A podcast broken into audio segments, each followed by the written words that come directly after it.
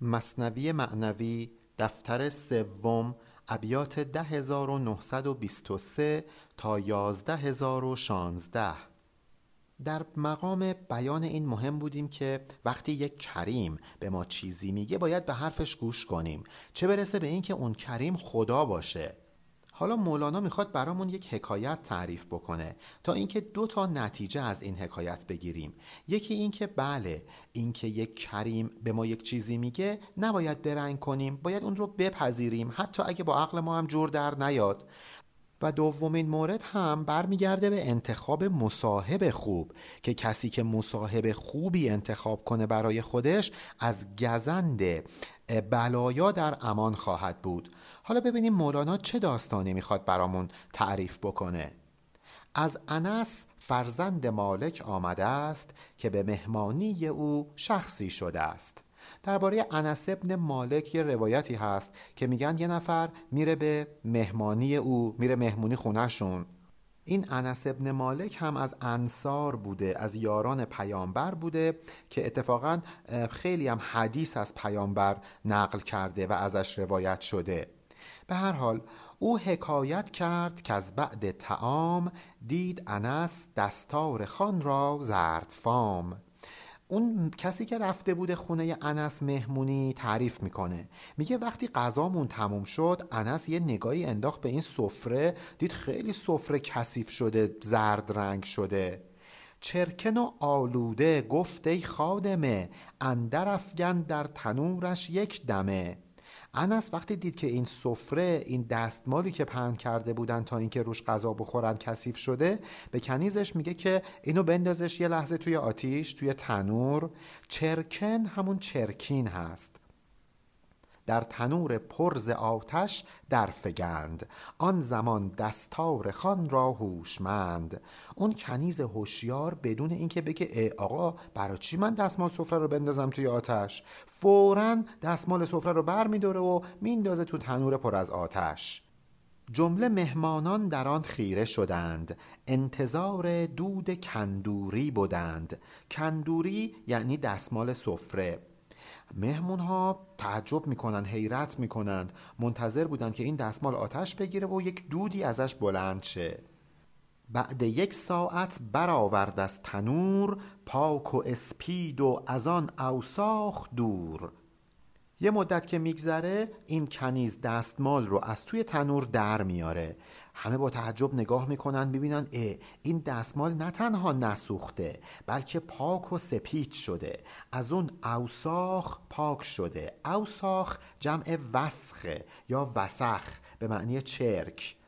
قوم گفتند ای صحابی عزیز چون نسوزید و منقا گشت نیز؟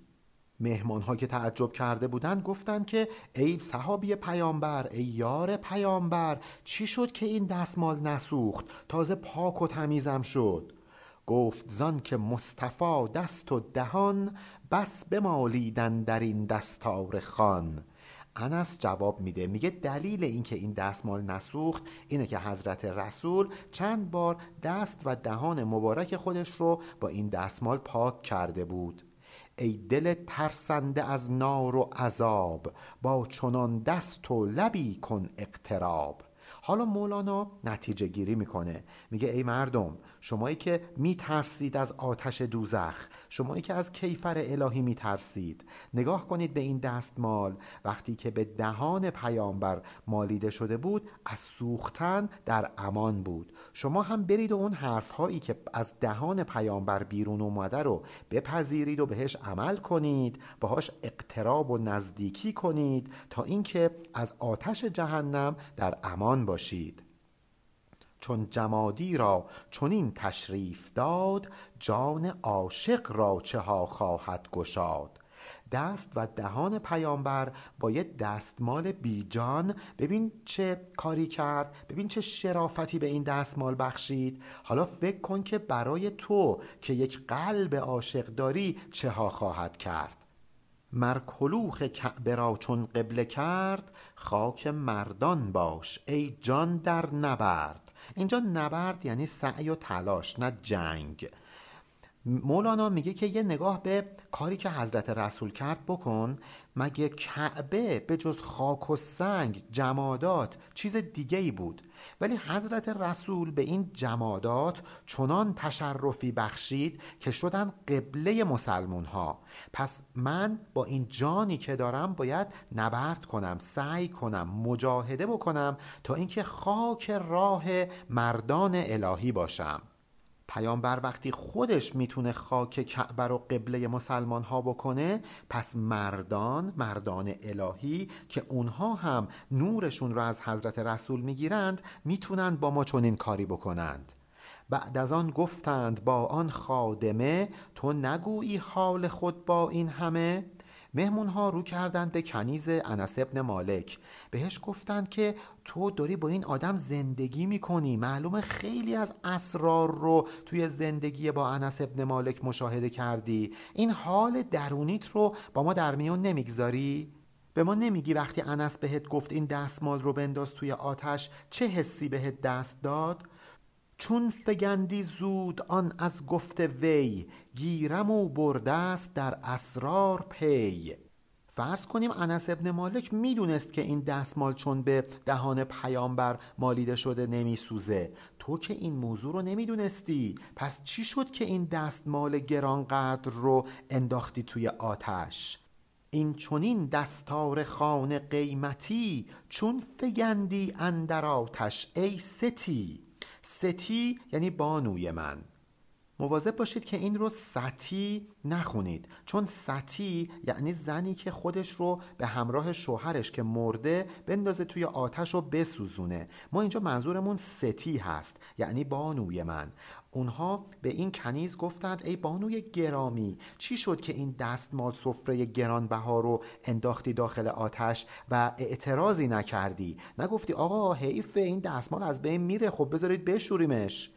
گفت دارم بر کریمان اعتمید نیستم ذکرام ایشان ناامید. کنیز میگه که من به کسانی که کریم هستند اعتماد کامل دارم. از اکرامشون از فضل و بخشششون ناامید نیستم. میزری چه بود اگر او گویدم در رو اندر عین آتش بیندم اندر افتم از کمال اعتمید از عباد الله دارم بس امید. میزر یعنی دستمال. دستمال که چیزی نیست. اگه به هم بگه برو خودتو بنداز توی آتش بی ندم بدون ندامت و تردید به شک نکنید که میرم خودم رو میندازم توی آتش. به خاطر اعتمادی که به اینها دارم به خاطر امیدی که به عباد الله دارم به بندگان حقیقی خدا دارم. سر در اندازم نه این دستار خان ز اعتماد هر کریم رازدان. نه اینکه فکر بکنید دستارم و بندازم توی آتش نه. انقدر بهشون ایمان و اعتقاد دارم به این کریم هایی که رازدان هستند اسرار الهی رو می‌دونند که خودم و سرم رو میندازم توی آتش. نه اینکه فقط یه دستمال رو دستار خودم رو. ای برادر خود بر این اکسیر زن. کم نباید صدق مرد از صدق زن. این کنیز یک زن بود. وقتی این طور صادقانه به انس ابن مالک که ولی خدا بود اعتماد داشت پس ما مردها ای برادر ما مردها نباید خودمون رو از کنیزی که زن بود کمتر بدونیم. باید خودمون رو هم با این کیمیا با این اکسیر یعنی ارادت و ولایت مردان الهی به طلا تبدیل کنیم. اینکه اینجا مولانا هم نشینی با مردان الهی رو به اکسیر و کیمیا تشبیه کرده در اشعار حافظم هست. بیاموزمت کیمیای سعادت ز هم صحبت بعد جدایی جدایی. حافظ هم هم نشینی با مردان الهی رو کیمیای سعادت می‌دونسته و اینجا مولانا هم این رو تشبیه کرده به اکسیر و کیمیا. آن دل مردی که از زن کم بود آن دلی باشد که کم زش کم بود. وقتی که صداقت قلبی یک مرد از صداقت قلبی یک زن که انگار قاعدتا باید از درجه پایینتری نسبت به مردها برخوردار باشه. وقتی صداقت قلبی این مرد از صداقت قلبی زن کمتر باشه قلب یا دل این آدم میشه همون معده. از معده ظاهری هیچ چیزی بیشتر نیست. ببینید اینکه مولانا الان داره یه جوری این اشعار رو میگه که انگار زن پایین تر هست نسبت به مرد نباید ایجاد اعتراض بکنه. ما باید خودمون رو در زمان مولانا قرار بدیم و بعد بگیم که چرا مولانا این حرف رو زده؟ در اون اجتماع. به هر حال توی اون اجتماع اینطوری بوده. خیلی ها سعی کردن بگن که نه مولانا واقعا منظورش این نبوده. زن منظور مولانا این نبوده که زنها از مردها پایین تر هستند ولی نمی‌خوایم وارد این بحث ها بشیم تکلف کنیم. ظاهر قضیه اینه که مولانا هم مثل مردهای زمان خودش با این اعتقاد زندگی می‌کرده که یک سری چیزها اصلا برای زنها نیست. کما اینکه ما وقتی مصنوی رو می‌خونیم انگار مخاطب این کتاب فقط همین برادر هست. میگه ای برادر انگار فقط مردها مخاطب مصنوی هستند. و اصلا فکرش رو نمی‌کرده که یه روز یه زن هم بشینه و این مصنوی رو بخونه. به هر حال ما از این داستان یاد گرفتیم که باید به مردهای الهی اعتماد کنیم. دقت بکنید ما اصلا منظورمون مسائل سیاسی نیست. اینها در مسیر سیر و سلوک باید به طرف مقابلشون و به اون مرادشون اعتماد کامل و کورکورانه بکنند. نه اینکه بیایم این رو وارد مسائل سیاسی بکنیم. دیدیم که در سیر و سلوک ما باید به مردان الهی اعتماد کامل بکنیم. یک داستان دیگر رو هم حالا می‌خوایم با هم بخونیم که اون هم مربوط به همین موضوع میشه. داستان از این قراره که حضرت رسول با یک عده از اعراب در بیابان بیابی گیر افتاده بودند و یک اتفاقی رخ میده. می‌خوایم ببینیم اون اتفاق چی هستش. اندران وادی گروهی از عرب خشک شد از قحط بارانشان قرب. قرب به معنی مشک آبه در واقع جمع قربه هست. قربه یعنی مشک آب. توی یک بیابون یک بیابون سوزان گروهی از اعراب دچار خشکسالی میشن. باران نمیباره و قرب اینها یعنی مشک های آبشون همه خشک میشه. در میان آن بیابان مانده کاروانی مرگ خود برخوانده. این کاروانیان که در بین صحرا درمونده و حیران شده بودند مطمئن بودند که دیگه لحظه مرگشون داره فرا می‌رسه. ناگهانی آن مقیس هر دو کون مصطفی پیدا شد از ره بهر اون ولی ناگهان اون مقیس یعنی فریادرس هر دو جهان حضرت مصطفی حضرت رسول اکرم صلوات الله علیه برای یاری بخشیدن به اون گروه از راه می‌رسند. دید آنجا کاروانی بس بزرگ بر تف ریگ و ره صعب و سترگ. حضرت رسول این کاروان رو می‌بینه. می‌بینه که روی ریگهای سوزان به بدبختی و فلاکت افتادند. اشترانشان را زبان آویخته خلق اندر ریگ هر سو ریخته. حضرت رسول می‌بینه که از شدت گرما از شدت تشنگی زبان شترها از دهانشون آویزونه بیرون افتاده. کاروانیان هم هر کدوم یک طرف روی این ریگهای سوزان ولو شدند. رحمش آمد گفت هین زوتر روید چند یاری سوی آن کسبان دوید. کسبان با سه دو نقطه جمع کسیب هست. کسیب هم یعنی تپه شنی. حضرت رسول دلش واسه اینها میسوزه. بهشون میگه که پاشید پاشید زودتر چند تاتون برید اون طرف این تلها و تپه های شنی که سیاهی بر شطور مشک آورد. سوی میر خود به زودی می‌برد. یک غلام سیاه سوار بر شطور اون طرف تپه مشکش پر از آبه و داره برای صاحب و خاجه خودش با سرعت آب می‌بره. آن شتربان سیه را با شتر سوی من آرید با فرمان مر. فرمان مر یعنی فرمان قاطع. برید اون غلام شتر سوار رو هر طور شده نزد من بیاریدش. چه بخواد چه نخواد ورش دارید بیاریدش اینجا. سوی کسبان آمدندان طالبان بعد یک ساعت بدیدندان چنان. وقتی که این افراد میرن به اون طرف تپه می‌بینن که بله همونطوری که حضرت رسول گفته بود غلام اونجا هست. بنده ای می شد سیه با اشتری راویه پر آب چون هدیه بری. یک غلام سیاه چرده رو دیدند که سوار بر شطور یک مشک پر از آب به همراه داره حرکت می‌کنه. انگار که این راویه این مشک پر از آب رو داره برای یک نفر به عنوان هدیه می‌بره. پس بدو گفتند می‌خواند تو را این طرف فخر البشر خیر الورا اون افراد به غلام میگن که بیا همراه ما به خاطر اینکه فخر البشر یعنی حضرت رسول که مایه افتخار انسان هاست. خیر الورا یعنی بهترین آفریده خدا تو رو به حضور خودش داره دعوت می‌کنه. خیر الورا یعنی بهترین آفریدگان. گفت من نشناسم او را کیست او؟ گفت او آن ماه روی قند خو غلام میگه که من نمی‌شناسم حضرت محمد مصطفی کیه من نمی‌شناسم ایشون رو. یه نفر بهش میگه همون کسی که زیباروی خوش اخلاقه. ببینید مولانا داره از صفات پیامبر برای ما صحبت می‌کنه. زیبارویی و خوش اخلاقی پیامبر. این زیبارویی می‌تونه ظاهری باشه می‌تونه باطنی. قند خو یعنی کسی که اخلاقش خو و خلقش مثل قند شیرینه. نوعها تعریف کردندش که هست. گفت مانا او مگر آن شاعر است؟ مانا یعنی مثل اینکه گویی پنداری.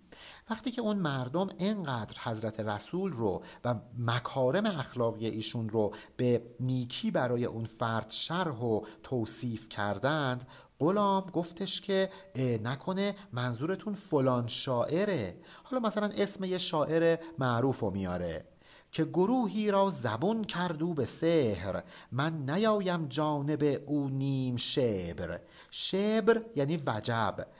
غلام میگه این صفاتی که شما دارید میگید مربوط به فلان شاعره که با سحر و جادو ادعی رو مسهور خودش کرده مقهور خودش کرده. اگه منظورتون اونه من نیم وجبم به سمت اون نمیام.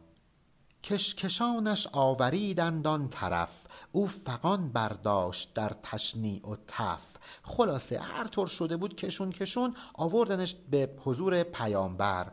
این غلام سیاه هم همینطور تشنیع می‌کرد. یعنی حرفهای شنیع می‌زد. فحش و بد و بیرا می‌گفت.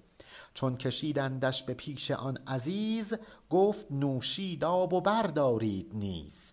وقتی که اون غلام اومد به حضور پیامبر عزیز رسید پیامبر به کاروانیان گفت این مشک رو از غلام بگیرید همتون آب بخورید. مشک های خودتون رو هم از این آب مشک غلام پراب کنید.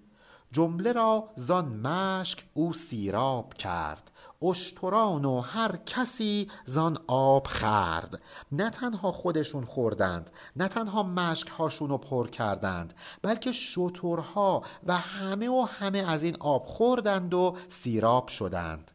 راویه پر کرد و مشک از مشک او ابر گردون خیره ماند از رشک او. انقدر این راویه غلام پر از آب بود و همه رو سیراب کرد که ابر هم ابر آسمان هم حسادت برد نسبت به او و خیره ماند حیرت کرد که آخه چقدر آب مگه می‌تونه توی یک راویه جمع شده باشه؟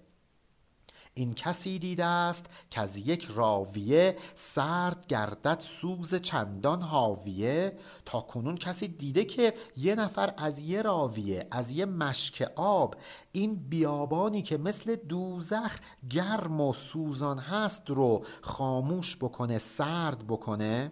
این کسی دیده است که از یک مشک آب گشت چندین مشک پر بی استراب تا حالا کسی دیده که با یه مشک ما بتونیم این همه مشک دیگر رو پر از آب کنیم بدون اینکه هیچ مشکلی پیش بیاد. مشک خود روپوش بود و موج فضل می رسید از امر او از بحر اصل. در حالی که ما باید متوجه این موضوع باشیم. این مشک این راویه در واقع فقط ظاهر قضیه بود. این موج فضل و عنایت از دریای اصلی الهی می‌رسید و این مشک های دیگر رو پر می‌کرد. ظاهر قضیه این بود که همه یه دونه مشک داره آب میده. در حالی که فضل الهی متوجه این مشک شده بود و این مشک وصل شده بود به صورت غیر ارگانیک به اون دریای حقیقی دریای الهی. ببینید اگر پیامبر همینطور بدون اینکه متوسل به اسباب و وسایل بشه مثلا یه بشکن می‌زد همه مشک ها پر می‌شد همه شترها سیراب می‌شدند. این خیلی ایجاد مشکل می‌کرد. ولی پیامبر میگه برید اون مشک و وردارید بیارید تا اینکه ظاهر قضیه حفظ بشه. بسیاری از تعالیم دین همینطوره. یعنی ما یک ظاهری می‌بینیم در حالی که این ظاهر فقط روپوشه. اصل قضیه چیز دیگه ای هست. به خصوص عبادات ظاهری که ما باید خیلی مواظب باشیم که گیر نکنیم تو ظاهر عبادات. اگه اونجا مردم می‌گفتن خب پیامبر کاری نکرده که این مشک دیگه مشک داره آب میریزه ازش. ولی مردم گفتن نه حتما یه فضلی پشت این قضیه هست. یه نفر دیگه داره یه کاری انجام میده. مردم فکر کردند که به این ظاهر قضیه اکتفا نکنند. ما هم همین وظیفه رو داریم که فقط به ظاهر عبادات اکتفا نکنیم فکر کنیم. ببینیم اصل قضیه چیه. مولانا برای اینکه موضوع رو بهتر برامون توضیح بده میگه آب از آن جوشش همی گردد هوا. وان هوا گردد ز سردی آبها. ما که معنی انجماد و میعان رو می‌دونیم خیلی بهتر معنی این بیت رو می‌تونیم متوجه بشیم. وقتی به آب حرارت میدیم آب به جوش میاد آب تبخیر میشه به هوا تبدیل میشه به بخار تبدیل میشه. وقتی همین بخار رو سرد کنیم در اثر میعان مجددا به آب تبدیل میشه.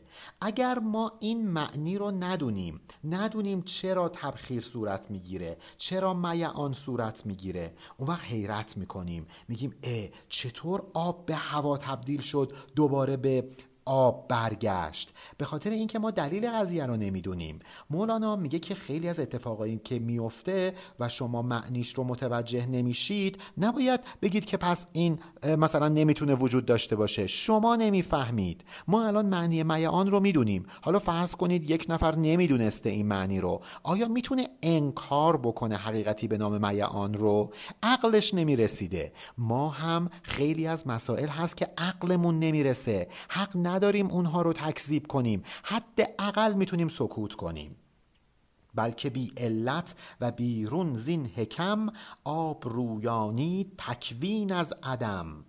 کسی که عقلش به یه چیزی نمی‌رسه میگه خب پس علت و معلول چی میشه جریانش؟ خداوند بدون اینکه این علت و معلول مورد آگاهی ما رو به کار ببنده خیلی کارها می‌کنه. ما نباید ببریم زیر سوال. مثلا اگر خداوند از عدم از هیچ آب خلق کرد ما نباید بگیم خب مگه میشه؟ وقتی که یه واکنش شیمیایی می‌خواد رخ بده این واکنش دو طرف داره.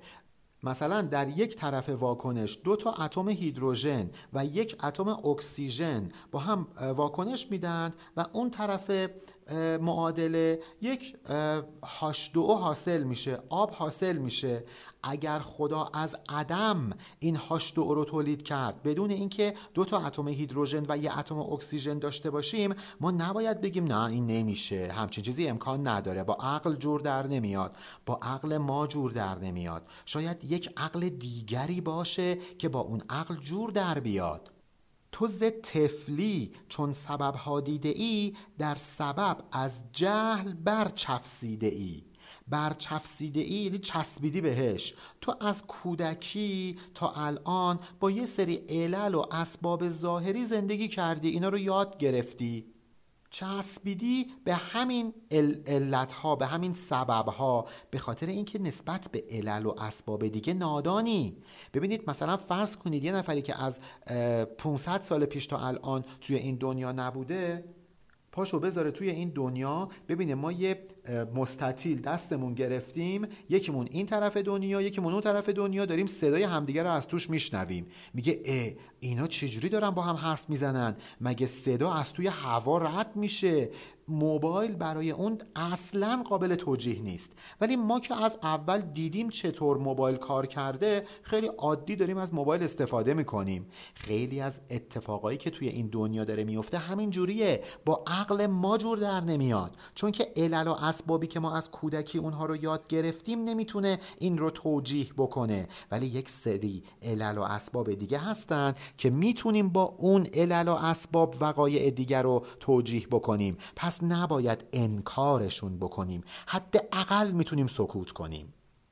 با سببها از مسبب قافلی سوی این روپوش ها زان مایلی.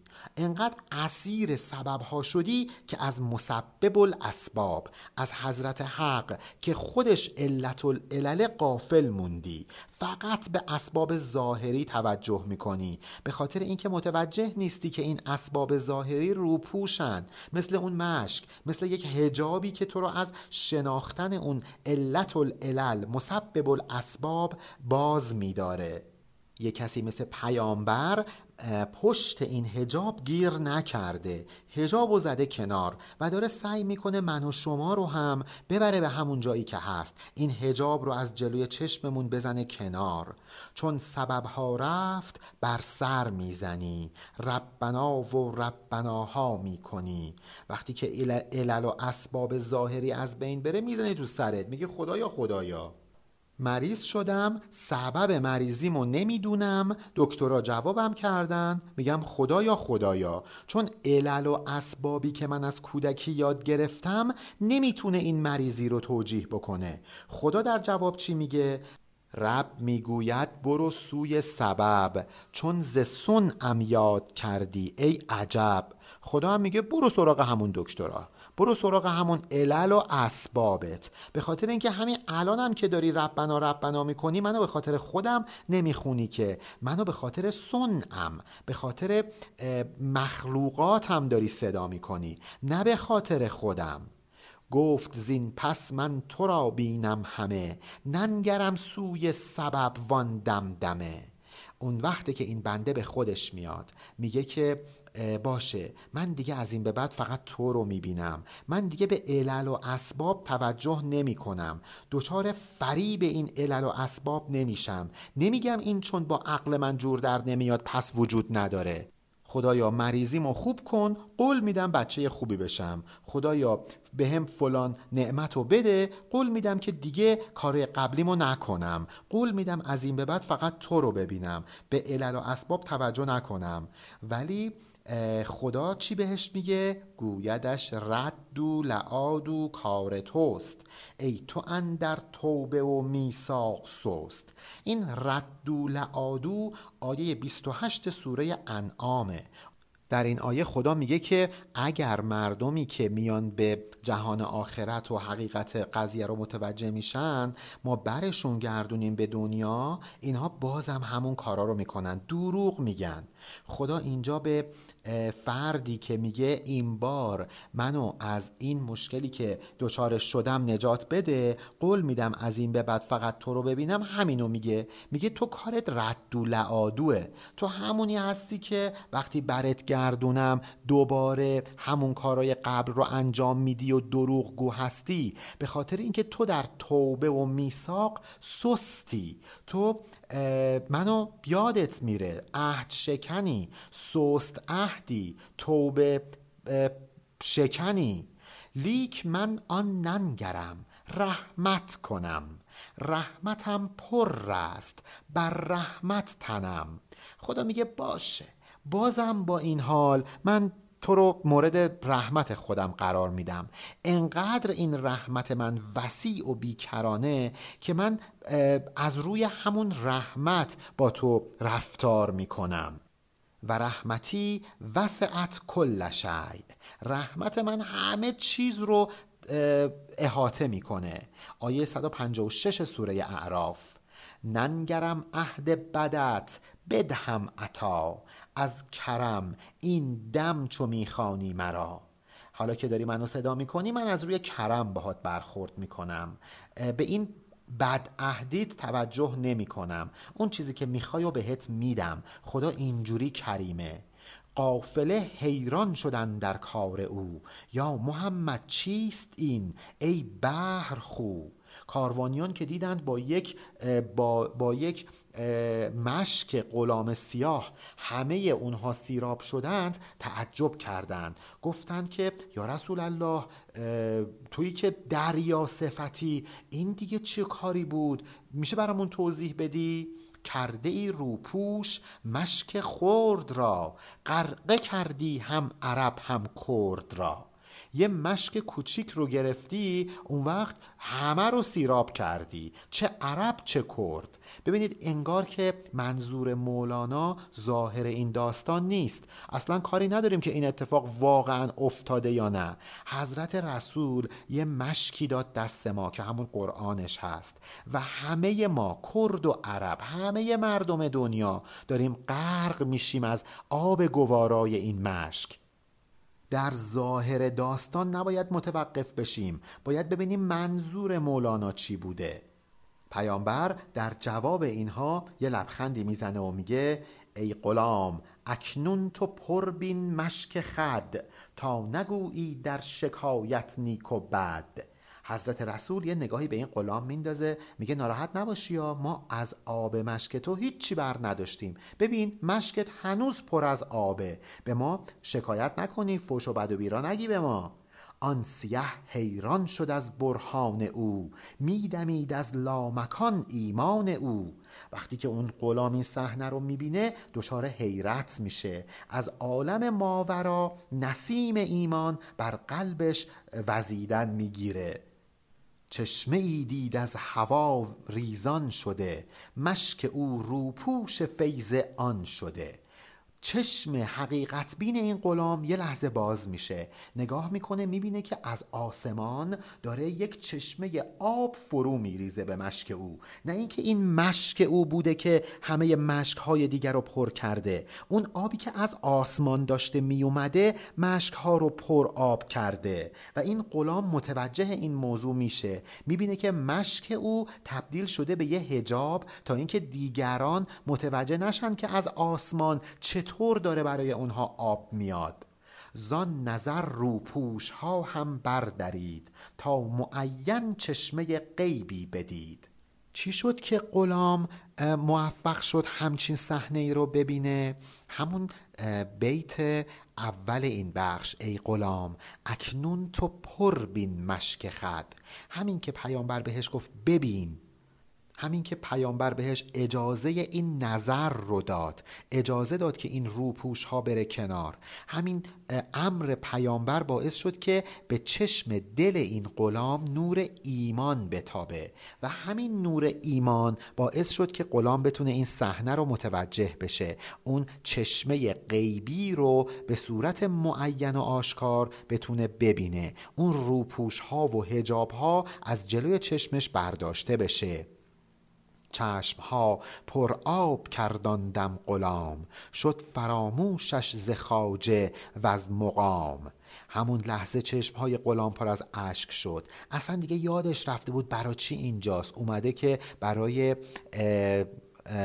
خاجه و برای اربابش آب ببره. از اینکه این مقام و محل و مکان برای چی به او اختصاص داده شده؟ اصلا همه اینا رو گذاشت کنار. انگار که محو شد. انگار که اصلا از همه دنیا یک لحظه دل کند. وارد یه دنیای دیگه شد. رسید به درجه محو. دست و پایش ماند از رفتن به راه. زلزله افکند در جانش اله. دست و پاش دیگه قدرت حرکت نداشتند انگار حضرت حق یک زلزله ای در دل او پدید آورده بود. این همون حال مکاشف است که عرفا وقتی که به این مرحله می‌رسند دست و پاشون قدرت حرکت دیگه نداره. دلشون نمی‌خواد که از این حال خارج بشن. غرق میشن مست میشن. حاضر نیستن که از این خوشی خارج بشند. ولی نمیشه که اینجوری باشه. باید اونها دوباره برگردند از عالم محو به عالم صحو صحو با ساد و هی جیمی. یعنی هوشیاری باید بیان به همین دنیا و به زندگیشون ادامه بدند. باز بحر مسلحت بازش کشید که بخیشا باز رو ای مستفید. مستفید یعنی کسی که طلب فایده می‌کنه. پیامبر می‌دونست که نمی‌تونه این غلام رو همینجوری رها بکنه. باید از عالم محو بیاردش به عالم صحو به خاطر همین مسلحت دوباره اون رو برگردوند. بهش گفت بیا و در دنیای مادی به فعالیت و زندگی خودت برس. تو کسی هستی که مستفیدی یعنی طالب فایده های معنوی هستی. ولی اینطور نیست که برای اینکه این فواید رو به دست بیاری همیشه در عالم محو باشی. نه. باید زندگی تو بکنی. وقت حیرت نیست. حیرت پیش توست. این زمان در ره درا چالاک و چوست الان دیگه وقت حیرت نیست. در آینده دوباره بهش دوچار خواهی شد. الان دیگه برو به زندگیت برس. خیلی زرنگ و چالاک به زندگیت برس. دستهای مصطفی بر رو نهاد بوسه های عاشقانه بس بداد.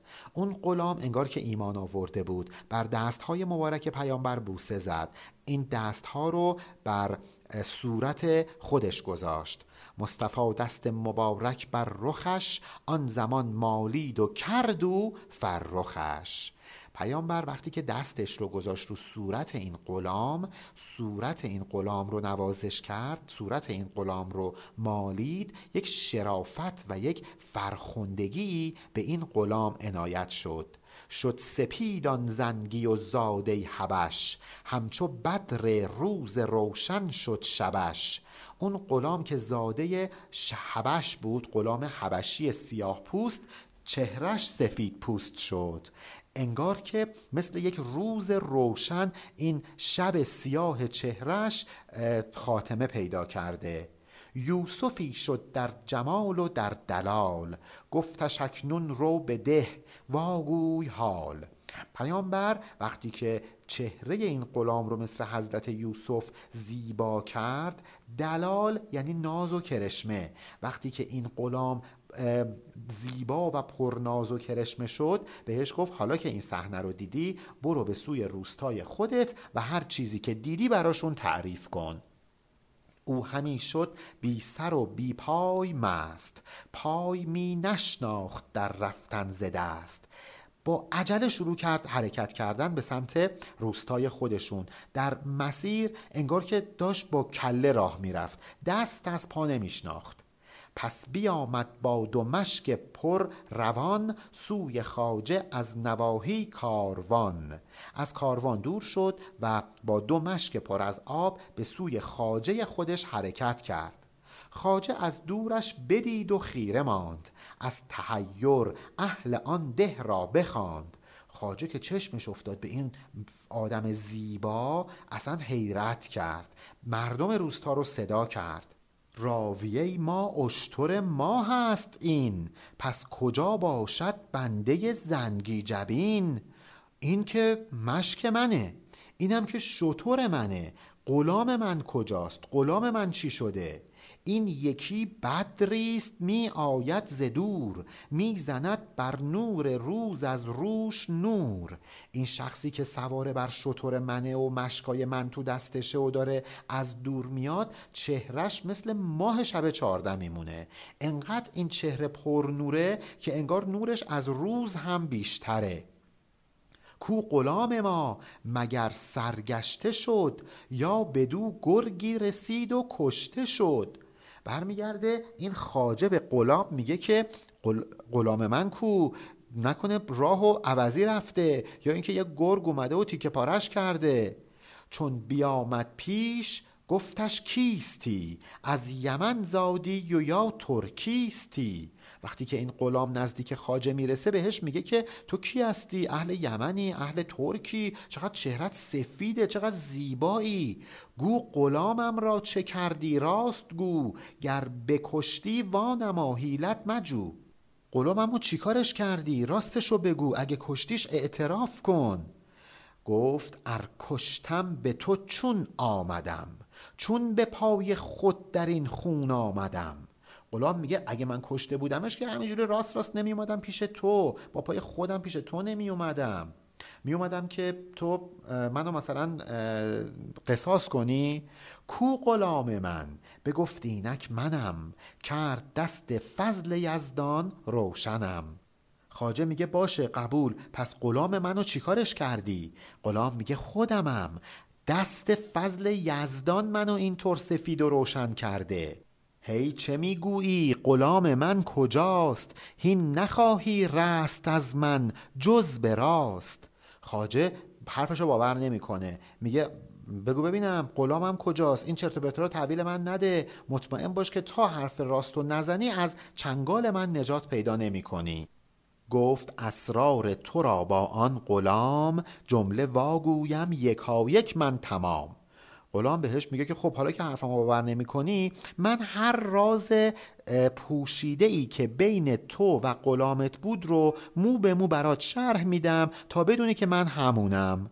زان زمانی که خریدی تو مرا تا به اکنون بازگویم ماجرا. قشنگ برات تعریف می‌کنم که از اون روزی که منو خریدی تا الان چه اتفاقایی رخ داده. تا بدانی که همانم در وجود گرچه از شب دیز من صبحی گشود. شب دیز یعنی رنگ سیاه. شب منظور رنگ شب هست که همون سیاهه و اصلا کلمه دیز یعنی رنگ. غلام میگه من همه اینا رو برات تعریف می‌کنم تا اینکه بدونی که من همون غلام سیاه پوستتم. هرچند که پیامبر اکرم رنگ سیاه منو تبدیل کرده به رنگ روز روشن. رنگ دیگر شد ولی کنجان پاک فارغ از رنگ است و از ارکان و خاک. درسته که من رنگم عوض شده ولی روحم که وابسته به رنگ من نیست. آزاد از این عرضها. روح مثل جوهر میمونه و رنگ مثل عرض. این خاجه به خاطر اینکه فقط از روی ظاهر غلام خودش رو میشناخت حالا که ظاهرش عوض شده بود غلامش رو نمیشناخت. درست مثل تنشناسان. تنشناسان زود ما را گم کنند. آب نوشان ترک مشک و خم کنند. اونهایی که ظاهر بین هستند. مثل این خاجه که فقط از روی ظاهر غلام خودش رو میشناخت. اگه این چنین آدمایی بیان ما رو پیدا بکنند میگن خب مثلا فرض کن پیامبر اکرم کیه؟ یه آدمیه که مثل ما داره تو بازار راه میره. یه آدمی مثل همه ماها. این چطور ممکنه که با خدا رابطه داشته باشه؟ ببینید وقتی که ما اسیر ظاهر میشیم اینجوری قضاوت می‌کنیم. گم می‌کنیم طرفمون رو. ولی وقتی که اهل عرفان باشیم از آب حیات معنوی سیراب شده باشیم ظاهر امر رو گم می‌کنیم فراموش می‌کنیم. این مشک ها و خمره های ظاهری که روپوش هستند در این داستان ما رو رها می‌کنیم. اسیر شکل و ظاهر نمیشیم. مولانا میگه آدمای تنشناس حتی اگه حقیقت روحانی ما اهل عرفان رو هم متوجه بشند به خاطر اینکه اسیر زواهر هستند ما رو درک نمی کنند میگن این سماع چیه شما می‌کنید؟ میرخصید و آهنگ می‌زنید. به خاطر اینکه درک نمی کنند اسیر ظاهرند میگن این سماع مگه چیه؟ رقصیدن دیگه. خودشونو استوب می‌کنن روی همین ظاهر رقص. نمیرن ببینن که این رقص سماع چی پشتشه. برعکس تنشناسان جانشناسان هستند. جانشناسان از عددها فارغند. غرقه دریای بیچونند و چند. اونهایی که جانشناس هستند یعنی نسبت به عالم جان معرفت دارند اینها از عدد و تعدد و کسرت فارغند. اینها رو گذاشتن کنار. یه دریایی هست به نام دریای بیچند و چون دریای نامتناهی الهی دریایی که غیر ارگانیکه دریایی که مادی نیست. این جان شناسان غرق اون دریا هستند. به خاطر همین به زواهر توجه نمی کنند جان شو و از راه جان جان را شناس. یار بینش شو نفرزند قیاس. حالا مولانا داره به ما نصیحت می‌کنه. برید به جان تبدیل بشید. خودتون رو از این مرتبه مادی ببرید به مرتبه جان مجرد. اینو بدونید که اگه به اون مرتبه برسید اگه عالم جان رو بشناسید اون وقت کشف و شهودی خواهید کرد که اصلا دیگه نیازی به استدلالات و قیاس کردن نداره. برای کشف حقیقت نیازی به علل و اسباب نخواهید داشت. اونجا دلیلی نداره که یه نفر بیاد براتون شرح بده که مثلا رنگ آبی چیه؟ شما رنگ آبی رو می‌بینید. هیچ کسی نمی‌تونه برای یک کور مادرزاد توضیح بده که رنگ آبی یعنی چی. تا وقتی ما خودمون این رنگ رو نبینیم با توضیحات دیگران نمی‌تونیم متوجهش بشیم. در عالم جان ما حقایق رو اینجوری درک می‌کنیم. نیازی به استدلال نداریم. ببینید در مصرع اول سه تا جان داریم. جان شو و از راه جان جان را شناس. جان سوم همون جان جانه یعنی معرفت حضرت حق. میگه کسی که می‌خواد خدا رو بشناسه یعنی جان سوم این مصرع رو چاره ای نداره جز اینکه خودش تبدیل به جان بشه. یعنی از عالم جسم بره در عالم روح در عالم جان. چون ملک با عقل یک سر رشته اند بهر حکمت را دو صورت گشته اند. ملک با عقل یکی هم گوهرن ولی به خاطر حالا اقتضای حکمت و مسلحت الهی به دو صورت جداگونه در اومدن. عقل کلی که در این عالم جاریه و قوانین و قواعد ماندگاری این عالم رو تعیین می‌کنه با ملک هم گوهره. من این رو خدمتتون بگم. اصلا فرشته یعنی قوانینی که در این دنیا وجود داره. مثلا نیروی گرانش یه فرشته است. نیروی مغناطیس یه فرشته است. نیروی بین مولکولی یه فرشته است. اینها همون فرشته هایی هستند که در خدمت خداوندند تا اینکه کاروبار این جهان بچرخه. اگه شما همه قوانین این عالم رو روی هم جمع کنید نه اینکه فقط عالم ماده عالم ماده و عالم بالا. همه اینها وقتی که قواعد و قوانینشون روی هم جمع بشه میشه عقل کلی. همون عقلی که بخشیش من و شما هستیم. ما بخشی از اون عقل کلی هستیم که به همون میگن عقل جزئی. مثلا شما یه لپتاپ رو در نظر بگیرید. این لپتاپ دارای اجزاء مختلفیه که هر کدوم از اونها دارن وظیفه خودشون رو بر اساس عقل جزئی خودشون انجام میدن. ولی همه با هم میشن لپتاپ. این لپتاپ میشه عقل کلی. ولی مثلا رم اون لپتاپ یه عقل جزئیه. هارد اون لپتاپ یه عقل جزئیه. وقتی که همه با هم جمع میشن میشن عقل کلی. ملک مثل مثلا رم لپتاپ میمونه مثل هارد لپتاپ میمونه. اینا با هم همگوهرن. فقط به صورتهای مختلف در اومدند تا اینکه این مسلحت امر رعایت بشه. شما اگه می‌خواید برسید به اون عقل کلی باید جانشناس باشید نه تن شناس برای شناسایی جان جان سوم در مصرع بیت قبل باید ما خودمون تبدیل به جان بشیم. یعنی باید به رسمیت بشناسیم این عقل کلی رو تا اینکه بتونیم بهش دست پیدا کنیم. نباید در عقل جزئی متوقف بشیم. آن ملک چون مرغ با او پر گرفت. وین خرد بگذاشت پر رو فر گرفت. دقت بفرمایید در آیه یک سوره فاطر ما می‌خونیم که فرشته ها دارای بال هستند. بعضیاشون دو تا بال دارن بعضیاشون سه تا بعضیاشون چهار تا. این که ما فرشته ها رو دارای بال در نظر بگیریم برمیگرده به درجه اهمیت و وسعت عمل در قوانین مختلف در قوانین مختلف این عالم. شما ببینید ما یه قانونی داریم به نام قانون گرانش. یه انرژی داریم به نام نیروی جاذبه. این نیروی جاذبه در همه جای زمین وجود داره. انقدر فراگیره.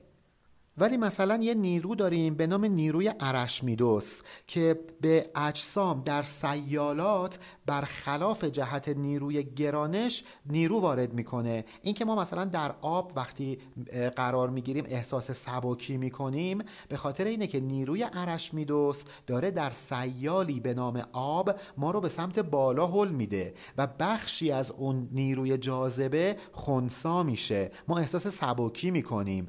وسعت عمل نیروی ارشمیدس در سیالی به نام آب مسلما به اندازه گرانش زمین نیست. به خاطر اینکه وقتی شما پاتون رو خاک می‌ذارید نیروی ارشمیدس خیلی کمی از طرف سیالی به نام هوا به ما وارد میشه. این کجا و نیرویی که در آب به ما وارد میشه کجا؟ و هر چقدر هم که این آب چگالیش بیشتر باشه نیروی ارشمیدسش بیشتر خواهد بود. می‌بینید بعضی از این نیروها وسعت عمل بیشتری دارند. نکته اینجاست که ما انسانها با عقلمون حتی با عقل جزئی خودمون به خاطر اینکه وصل هستیم به اون عقل کلی می‌تونیم این انرژی ها رو کنترل کنیم بهشون جهت ببخشیم. مثلا می‌تونیم یک جسمی تولید بکنیم که کاملا کنترل شده از نیروهایی که خداوند در این عالم قرار داده استفاده بکنه. به خاطر همینه که مرتبه عقل از مرتبه ملک بالاتره. من نمی‌دونم که مولانا هم همین دیدگاه رو داشته یا نه ولی ظاهر این بیت میگه فرشته مثل پرنده بال و پر در آورده ولی عقل خودش رو اسیر پروبال نکرده که رها کرده این ظاهر زیبا رو. به خاطر همین موضوع شکوه و جلال بیشتری نسبت به ملک و نسبت به فرشته ها به دست آورده. ولی اینکه عقل داره از نیروهای طبیعت استفاده می‌کنه به همین خاطر ما می‌بینیم که اینها با هم انگار همگوهر هستند. انگار اینها دارن همدیگر رو یاری می‌کنند. لاجرم هر دو مناصر آمدند. هر دو خوشرو پشت همدیگر شدند. مناصر یعنی یاور و پشتیبان. به خاطر همینه که عقل و فرشته همدیگر رو کمک می‌کنند. انگار که مثل موجود زیبا رخساری این فرشته و این عقل پشتیبان همدیگر میشند. هم ملک هم عقل حق را واجدی هر دو آدم را معین و ساجدی. ما آدما هم عقل رو به کار گرفتیم هم ملک رو همین نیروهای طبیعت رو. بنابراین هر دوی اینها معین و ساجد ما آدما هستند. در حالی که هم فرشته خدا رو دریافت کرده و هم عقل. هر دوی اینها واجد حق هستند. ولی در عین حال مطیع حضرت انسان هم هستند. البته نه هر انسانی. هر چقدر ما درجه بالاتری داشته باشیم این نیروها رو بیشتر می‌تونیم در تسخیر خودمون در بیاریم. مثلا نگاه بکنید به پیامبران که چطور می‌تونن نیروهای طبیعت رو تحت کنترل خودشون قرار بدن و معجزه کنند. حضرت سلیمان رو ببینید که حتی باد رو هم مسخر کرده بود. ما می‌تونیم این نیروهای طبیعت رو تسخیر کنیم. به شرطی که بیشتر و بیشتر و بیشتر آدم و آدم و آدمتر بشیم. نفس و شیطان بود زول واحدی. بوده آدم را عدو و حاسدی. این نفس اماره ای که تو وجود ما هست هم اصلش همون شیطانه. اینا گوهرشون یکیه. اینا به ما آدما به اون درجه آدمیت ما حسودی کردند دشمن ما شدند.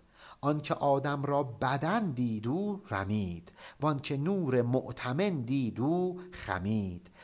ایب ابلیس شیطان وقتی که فقط ظاهر حضرت آدم رو دید حقیقت او رو متوجه نشد ازش متنفر شد. ولی فرشته ها که حقیقت آدم رو دیدند دیدند که نه این آدمی که خدا خلق کرده یک نور قابل اعتماده. به خاطر همین بهش تعظیم کردند. آن دو دیده روشنان بودند از این. وین دو را دیده ندیده غیرتین عقل و فرشته اون دوتا وقتی که حقیقت آدم رو دیدند تعظیم کردند. ولی اون دوتای دیگه یعنی نفس و ابلیس به خاطر اینکه فقط به ظاهر آدم توجه کردن نه به حقیقتش چیزی به جز گل و جسم مادی ندیدند اینها تعظیم نکردند. حدشون همین بود که فقط ظاهر رو ببینند. این بیان اکنون چو خر بر یخ بماند چون نشاید بر جهود انجیل خواند. مولانا که داره برای ما فرق بین عقل در واقع عقل و ملک از یک سو و نفس و فرشته رو از یک سوی دیگه شرح میده می‌بینه که مخاطبا همینجور دهنشون باز مونده. انگار که براشون خیلی سقیله میگه من مثل یک خری که داره روی یخ حرکت می‌کنه. هی لیز می‌خوره نمی‌تونه حرکت بکنه. مثل خری که توی گل مونده. این مرکوب کلام من مثل خر تو گل مونده. نمی‌تونم بیشتر از این براتون توضیح بدم. مثلا نمیشه واسه یه نفر که یهودی انجیل شما بخونی. یعنی حوصله مخاطبای من بیشتر از همینقدر توضیح نیست. پس دیگه براتون توضیح نمیدم. کی توان با شیعه گفتن از عمر؟ کی توان بربت زدن در پیش کر؟ چطور ممکنه با یک انسان شیعه اینهایی که حتی خیلی هاشون از جناب عمر متنفر هستند از سجایای اخلاقی جناب عمر حرف بزنیم؟ چطور می‌تونیم برای کسی که کر و ناشنوا هست ساز بزنیم؟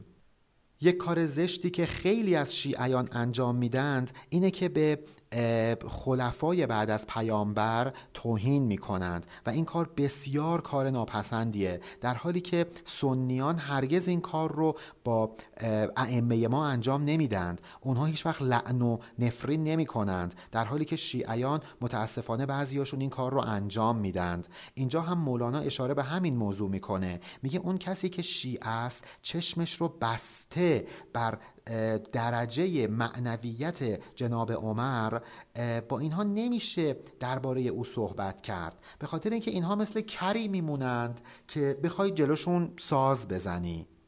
لیک گر در ده به گوشه یک کس است های هویی که برآوردم بس است. ولی اگر که دقت بکنید ما یه ضرب المثل داریم. میگیم در خانه اگر کس است یک حرف بس است. اگر شما عاقل باشید همین یه ذره هم که براتون توضیح دادم متوجه معنیش خواهید شد. مستحق شرح را سنگ و کلوخ ناطقی گردد مشرح با رسوخ. اگه یه نفر واقعا شایستگی درک حقیقت رو داشته باشه حتی از سنگ و کلوخ هم می‌تونه یاد بگیره. انگار سنگ و کلوخ به زبان در میان شرح میدن. همه چیز رو به وضوح براش توضیح می‌دهند. حالا چه کسی مستحق شرحه؟ کسی که در دلش احساس نیاز بکنه. ببینید مولانا برای ما یک سری مطالب رو داره توضیح میده. اون کسی که اصلا احساس نکنه که به چنین مطالبی نیاز داره هرگز نمیاد سراغش. ولی کسی که احساس نیاز بکنه با جون و دل میاد تا اینکه اینها رو یاد بگیره. برای بعضیا وقتی که می‌خوام یه ذره از معنویت حرف بزنیم میگه برو دنبال کارت. چون اصلا نیازی احساس نمی‌کنه به اینکه درباره معنویت چیزی بدونه.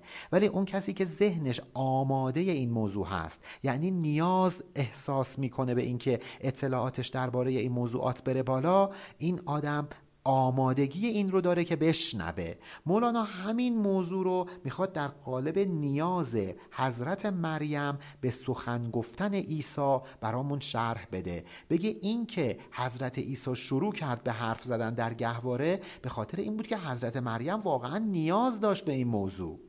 حالا ما انشاءالله این توضیح مولانا رو در ابیات بعد با هم خواهیم خواند. پایان بیت 11016 علی ارفانیان